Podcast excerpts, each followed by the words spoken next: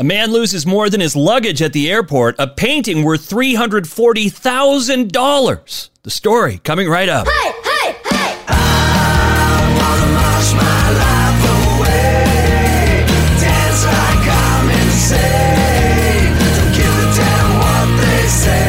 The Daily Detour. Hey, it's Dan Roberts. Welcome to the Daily Detour. Thank you to Quickie for that theme song, Libet Wolf, by announcer, our announcer, you and I. And we'll get started with that story. Uh, this is a guy who, who left his painting behind, a painting worth $340,000. He had it kind of uh, wrapped up in cardboard, so it, it just looked like junk to most people, probably. Like, what could be sitting in that beat up cardboard? Nothing of value, certainly. And I guess he must have convinced himself of the same thing because when he boarded his flight, uh, he left the painting behind at the airport. So bye bye painting, right? I don't know if you've ever lost anything at the airport. Besides, I mean, they commonly, uh, famously lose your luggage somewhere between, you know, New York and Los Angeles or wherever you're going. You're always kind of worried, aren't you? That when you get to Hawaii for your big vacation, you'll have nothing to wear because your luggage did not arrive. Thankfully, most of us haven't had to go through that. And certainly, uh, you and I have never lost $340,000 worth of oils on canvas. But a businessman did. Uh, don't know his name because there is a happy ending to this story, and I'm sure he doesn't want to get robbed as the next chapter in the story. But the work is by a French surrealist painter named Yves Tanguy. And as soon as the uh, businessman realized he'd left it behind, you know, he contacted the airport, and they're thinking, oh, it's uh, probably headed to the recycle bin. And so an inspector uh, did some dumpster diving. It was shredded into several strips, but they were able to scotch tape it together before sending it back to its uh, owner. No, no, that'd be horrifying. Uh, it was all fine and good. The guy's very lucky. And a spokesman for the police who were looking into it said that it was definitely one of their happiest stories of the year. That's crazy, though. I don't know how you forget your $340,000 purchase. I guess you just get distracted. I mean, uh, on a smaller level, I suppose it's like leaving your phone or your iPad somewhere, which, you know, has certainly happened to people. I did uh, call the airport once because I had lost something of sentimental value. My wife and I had been to the Grand Canyon. We flew to Vegas and then we took a drive to the Grand Canyon because I'd never seen it in person. I don't think either one of us had seen it in person.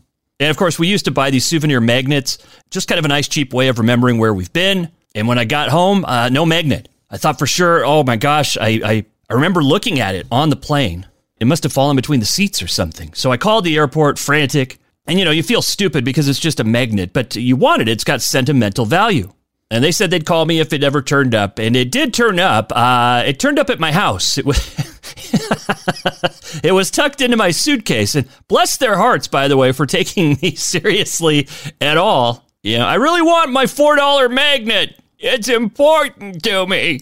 Anyway, that magnet, I'm pleased to say, yes, I found it in the luggage, uh, like in the outside pocket of the luggage where I never put anything. And it is now adorning the, uh, the refrigerator? No. You know, it is not on the refrigerator. I don't know where it is. But you know what? I do know that it's in the house. It's here somewhere. And it's very important to me, as you can tell. So, in the spirit of uh, winter, I think we're into winter now, and uh, certainly the holidays are underway. It's Christmas week. And so, my friend John is back today with another story, another tale of what seemed to be a good idea at the time. Seemed like a good idea at the time. And today he tells us about a dangerous sledding accident. It's man versus nature on a sled. But before we get there, entertainment news, and right now, headline news.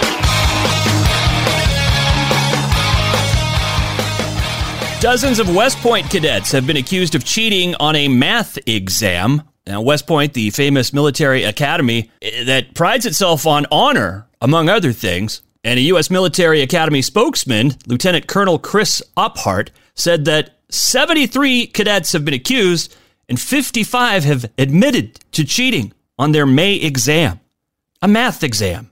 And they got caught because how, how do you get caught when you cheat? If you ever cheated or you ever saw your friends cheat or, or, you know fellow students cheat in a classroom how do they catch you? Because you all make the same mistakes. It's not about the questions you got right. It's the questions you got wrong. Why did everybody miss this problem? They all got 99% this is just the one question they missed. It's the same across the board. So that's how they caught them. And I don't know that anybody's being kicked out of the academy, but they are being enrolled in a six month rehabilitation program that includes talking to a mentor about the offense. They will remain on probation for the rest of their time at the academy after this uh, math offense. I'm not even sure why you have to cheat at math these days. Don't they get to use calculators and things that I I never got to use in my day? That was considered cheating then. Now it's just a tool. You're a tool. President elect Joe Biden got the COVID vaccine yesterday live on television. It was riveting, interrupted by soap operas. Remember when you were a kid and the news would interrupt programming? It didn't matter how serious it was or wasn't. It just all you knew was, oh my gosh, how long is this going to go on? I was in the middle of that. There was no on demand back then, unless you were a kid like six months ago, in which case doesn't apply to you. But for us older folks, that's the way it was. You missed a show, you might have to wait months before they reran it. And if you missed it the second time around, you were screwed until it went into syndication, which was years later. So I suppose you've heard there's a new strain of the coronavirus, and this time it's not from China, it's from Britain. That's right, it's another British invasion. We're gonna get you. And I guess it's it's more easily transmittable, which is not to say that it's any better or worse, just that it spreads faster. Have no idea about the symptoms yet. But you know, no one's calling it the collywobbles. Oh, you got yourself a case of the collywobbles from Britain. Got that British flu, the collywobbles. No, they're just calling it the coronavirus this time around. I wonder why. Anyway, I didn't just bring it up to give uh, certain people crap. I wanted to mention that Anthony Fauci, Dr. Fauci, the United States of America's top infectious disease expert, said that we should keep an eye on this new strain of the virus, but don't overreact meaning don't cancel those flights from the United Kingdom just yet. I, I wouldn't recommend it. Hey, Dr. Fauci, what a surprise. No, no, ouchie. That's right, ouchie. But but you are a doctor, right? Uh, that's what it says on this piece of paper right here. Yeah, that doesn't look legal to me. Is that is that crayon? That I'll have you know that's my diploma from Crayola College. Is your name even Ouchie? I go by the name Ouchie, yes. Right, but is that your real name? Well, it's been my name ever since I took a vacation to Nigeria. Are you, are you telling me that you bought a stolen identity? Oh, I didn't buy it. They were handing them out like candy. All right. Well, do you have any advice on uh, fighting this this new strain of COVID? You could try doubling up on your masks. They've got some really fun ones out there. Such as? Maybe one with that kid from Home Alone. You know, where he slaps his face. Oh, do you recommend a Home Alone mask? Is that is there, that a stronger protection for, for a person? No, I just like that movie. Oh, you like the movie? Yeah, it's funny when Joe Pesci, you know, the wet bandits, and they get they get a paint bucket in the balls. Yeah, there's there's some of that. And that's what we want to do to this coronavirus. Give it a big bucket of the vaccine right in the balls. All right, one more story. Am I done? Yeah, you're not needed anymore. Thank you, uh, Doctor Ouchie. No problem, Conan. Dan. I wish I had Conan's money. I wish you had a sense of humor. Right. Thanks for stopping by. All right. Well, astronomers and you know, normal folks like you and I watching the skies this week because they say on a clear night you can see Jupiter and Saturn with your naked eye this week as they pass by each other. They call it the planetary conjunction. And some say that the moment has not just historical significance, but biblical. If I may, I'll explain in a song. Okay. Planet conjunction, what's your function? Jupiter and Saturn will align in the sky. Planet conjunction, what's your function? On a Christmas long ago to guide three men who were wise. That's right. What we refer to today as the Christmas star that guided the three wise men to baby Jesus was actually a planetary conjunction of Saturn and Jupiter. Planet conjunction, what's your function? I guess we'll go with that until these two worlds collide. What? Hey, you're getting too close! Ah! So that happened. No takesies backsies. And if that wasn't train wreck enough for you, again, we do have a sledding accident uh, just after entertainment news. A new space race has begun. Tom Cruise is headed to space for a movie. That's legit. Actually, going to film a movie in outer space because he'll do anything. Maybe that's why he's been uh, uptight this week. I'd be uptight. I'd be very anxious if I knew I was being shot into space soon. But anyway, Russia is threatening to beat Tom to the punch. That's right. Russia wants to send a female actress up to space. She must weigh between 50 and 70 kilograms and have a chest girth, must have a chest girth of up to 112 centimeters. I don't know what that means. Is that for health reasons? Is that for science? Or is that a big bust?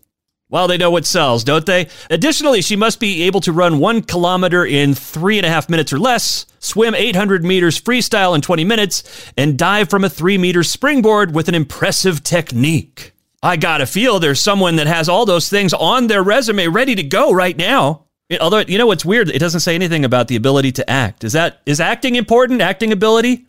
Yet. Well, it's your movie, guys. Anyway, isn't that weird? Who who thought that the next space race would be who could shoot a movie uh, up there first? John Mulaney making the news this week. He is checked into rehab for 60 days for alcohol and surprisingly cocaine addiction. I love John Mulaney, very funny guy, former Saturday Night Live writer, has hosted several times several of the most highest rated episodes in recent years of Saturday Night Live.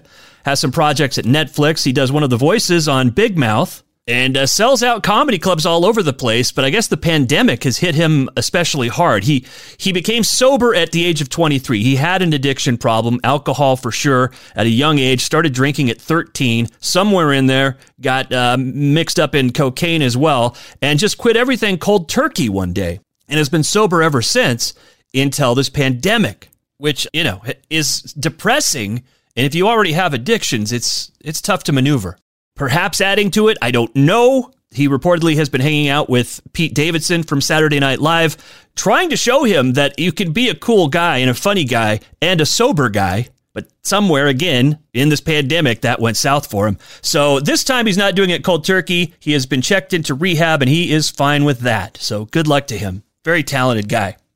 And another young gamer has been signed to a contract. This time it's raising eyebrows. People aren't even sure if it's legal to sign this gamer because of their age. You see, Joseph Deen is only eight years old. Eight years old, but he crushes Fortnite. And so he's been signed to this uh, company, got a $33,000 signing bonus, a brand new $5,000 gaming setup, and the chance to win millions.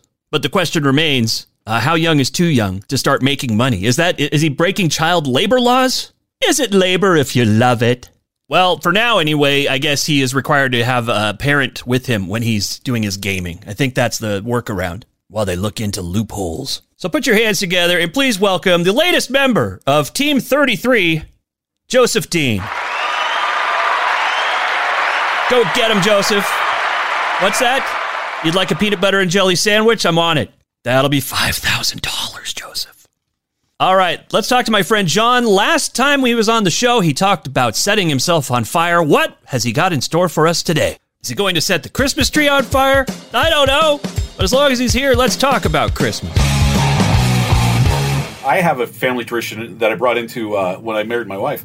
Is uh, growing up, uh, my mom was a nurse, and uh, she's retired now, and uh, she used to have to work nights. So we would, my dad would take us out to pizza for dinner, and then afterwards we would drive around and look at lights, and that became a family tradition for us. Yeah. and so that was something that I brought into my. Is we would go to pizza. And then we'd go and look at lights. And then this year it's going to be interesting because you really can't go and have pizza in a restaurant. So we have to figure out, okay, how do we keep this tradition alive? Draft House. Draft House frozen pizzas at Yoke's. They're really good. You have to try that. my wife and I, uh, I don't know when it started, but you know, we took one magical car ride one year with my parents, looking at lights, and then we uh, did it for a long time after, kind of the same deal. But so there was something about that first trip, and it was snowy. I think because my parents aren't necessarily known for their spontaneity, and it, it was just sort of a random thing, and we kept going, and we, we got further out of town, like further out of the valley and up to the north side and all this stuff, and just admiring some of the more elaborate, some of the neighborhoods that are in on it or seemingly in on it together, which is really cool, where every oh, house yeah. is decorated. But that first time, there was something le- legitimately magical about that that we wanted to keep repeating, you know? Yep, same thing. But we're not here to talk about the good times, John. My wife and I were talking about this literally before I got on this, and she's like, "Well, aren't you embarrassed?" I'm like, "Why? It's it's a good story." I said, "I lived through it. I learned from it. Yeah. you know, I, this is me. Yeah, you know, it's you, You endearing. do goofy things, and It- there's Laughing at yourself is endearing. It's part of my penance too. It's part of the penance. Yeah. Well, also nothing. It's part of my penance. When I do something stupid, I'm like, okay, I'm going to tell other people about this, so I remind myself not to do this again. yeah. You're like handing out wings like crazy at your house. I keep hearing this bell. Oh yeah, that's just one of my phones telling me saying, "Hey." Yeah, anytime any, anytime something bad happens to me, I know I got to write it down or like even in, slightly inconvenient to complete uh, f up on my part. It's a good story for my job. Do I have a job? Oh yeah. But you know what I mean? and like when things go Yep. well for you, that's only so interesting. But when something weird, oh, strange, Oh, yeah. or bad happens, that's the story. exactly. So anyway, I'll let you Hey, go, if man. you Have- survive, if you survive to tell a good story, you're you're doing well right there. exactly. The trick is not to die. That's the lesson.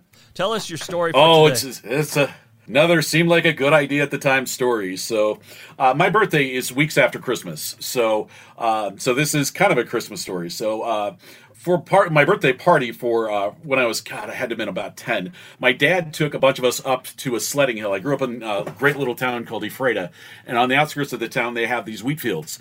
And so my dad took us to this uh, this wheat field area. It's, it's a good good slope incline area to go sledding. And so, uh, and my buddy Ryan had, and I'll, I'll never forget the sled. It was just a dream sled. It was a GTS Noma, and it was this great sled where it had uh, rudders on both sides and like a little rudder in the center with a steering wheel, so you could pretend actually steering, but you really didn't. So we took this up to the top of this hill, and I had this brilliant idea, which again seemed like a good idea at the time. Uh, I, you know, I, I saw people with, uh, you know, s- ski goggles and such, right? So I thought, huh, I have swimming goggles, and in my mind, goggles are goggles. They just keep the snow out of your eyes, right? I mean, Sure. it seems logical to a ten-year-old. yeah. So, so again, I think this. I'm a genius with this. So I put on these goggles, and I'm at the top of this steep hill. Now, all I had to do was just go straight. That's all I had to do. Would have had no problem, you know, and be able to see. Because, and I preface this because at the bottom of the hill, if you happen to veer off to the right, is a big thorn bush, like a big, huge thorn thicket. So I put the goggles on. I keep going on down. It was, you know, just all of a sudden the snow starts going right into my face. Well, swimming goggles are designed to keep water out, and all of a sudden I had nothing but white over my eyes. and I think I was trying to brush them off, and I may have taken my hands off the wheel. All I know is all of a sudden I feel something because I can't see it all, and I go straight into this thicket. And when I say into the thicket, I'm saying I went like my entire body is consumed by this thicket. Thankfully, it was cold enough where all of my body was covered up. You know, I, I felt like the kid from uh, uh, Christmas Story where his mom wraps him up and everything and he can't move. Yeah. so I was in there and I'm like, I'm stuck. I was like, I can't move. I'm like, and so I just remember calling for my dad. I'm like, Dad, Dad, help me. So my dad had to come, and I don't even know how he did it. I think he had to get some of the tools from the truck we were in, and had to like fight his way through this. He's my dad, like Indiana Jones, like fighting his way through this to get his dumb kid and pull him and his sled out of the thicket. And I think that's where we originally came up with the phrase "seemed like a good idea at the time." Uh. Because I'm not convinced my dad didn't say that to me. Right, right. Were, did you get scratches on your face? time. Probably the only part of your, your body that was really exposed, thanks to the goggles, was Oh no, your, no, your, I like had your chin I, or no, something. No, I was mummified in that. I literally, I had like the uh, the um, my grandma had made me like a scarf, so I had the scarf all around. I had the hat all around. I had my. That's why I thought I'm safe. I've got the goggles around. So I guess the goggles saved me from getting scratches in my eyes. Yeah. So yeah, I was. Did you uh, I was like did you know about the thorn bush before you went to the top of the hill? Oh yeah. Okay. Of course I did, and I thought, ha. Well, if we steer, if we go straight, there's no worried about going into that. Yeah. Little did I know that I would be wrong. How old were you? Ten. Well, that's understandable. And I can go on record. I have never ridden a sled into a thorn bush since. Excellent. You learned your lesson. That it's amazing we didn't get hit by cars when I was a kid. Oh, no kidding. I just remember times when there was no traffic, and so we're like, "Well, let's go down this main street on our sleds," you know, as if no oh, car Oh, yeah. could ever come d- down, you know. And you're low to the ground, Oh, you're on a to have- sled, you could be run right over, you know. We would do the hickey bobbing. At least that's what we called it. Where you had you had like your shoes. You'd purposely have keep a pair of shoes that had no traction on them, and then uh, when you, we did this when we were older, uh, one of us would be driving their car, and the other person would grab hold of the uh, of the uh, um, bumper. Oh, yeah. and you put your feet on the ground and you start sliding, and you know, God forbid if you hit a patch of road. I don't recommend that. Kids, don't try this at home, but that's fun. That's a little. Uh, that's like Michael J. Fox on his skateboard in Back to the Future. Exactly. Minus Only the without skateboard. a skateboard. Yeah. Well, that's awesome, man. little Thank you for sharing that stuff. I love that. Yeah. I do have to give you an elf uh, name before you go. Awesome. Uh, we know that your first name is John, so uh, your Yep. first name is Frosty, and then are you a January baby? Is that what you're telling me? yes, I am. Okay, so your official elf name, write it down, never forget, wear it proudly, is Frosty Jingle Hoppers. That's awesome. Is it? That sounds like something you'd have at a bar. what? Like yeah, a it side of does. frosty jiggle hoppers to go, please. Dude, next time I talk to you, I want you to have come up with a recipe for the Frosty Jingle Hopper. That sounds good. I bet my wife could do that within a half hour. Challenge accepted on my Challenge end. accepted. That's right. And Marcy, John's wife's name is Marcy. Marcy, if you're listening, uh, note that John's the one that volunteered your time. You're, you're required now to invent a cocktail because John volunteered you to do so. Also, by my watch, you have about 28 minutes to do so. So good luck with that. Hey, thanks for listening to the podcast today, every day, five days a week. I'm here, Christmas Eve, Christmas Day as well. If you're alone for the holidays, I'll keep you company for a full 20 minutes and then you're on your own. I do what I can. Put it on loop. But I am thankful that you're listening. Spread the word if you can. Let's build this thing up, build this community. And if you have a question or comment, suggestions, all that stuff, uh, you can hit me up at Daily Detour Podcast at gmail.com. By the way, I'm still planning to do customer support uh, theater. Is that what I called it? No, customer support playhouse. But I think I'm holding off until after Christmas for that. All right, tomorrow I've got a listener on the show, and she's very funny and very, uh, you, you never know what she's going to say, and you never know what I'll throw at her and how she reacts to that. But it will all be Christmas uh, stuff. And I think I have to go, I think I have to go Christmas shopping today. I bought some presents for my wife, but I just realized I don't have a card. I always like to attach a card, and it can't be the family card because that just seems like, well, this is what everyone else got. So it's got to be, you know, a store bought Hallmark card, preferably one that doesn't say "You're my favorite son-in-law" because she's she's my wife. Happy 12th birthday, also a bad one. I think I'll do all right. There's there's plenty of Christmas cards. It's Valentine's Day where you run into trouble if you're late grabbing that card. Anyway, fun tomorrow with listener Julie and more Christmas treats all week long on the Daily Detour. I'll talk to you next episode. You've been listening to The Daily Detour, a production of Basic Bits LLC, hosted by Dan Roberts. Music by Quickie. And I'm your announcer, Libet Wolf. New episodes drop Monday through Friday. Subscribe now so you never miss a moment. And we'll chat with you next time. Hey, hey, hey!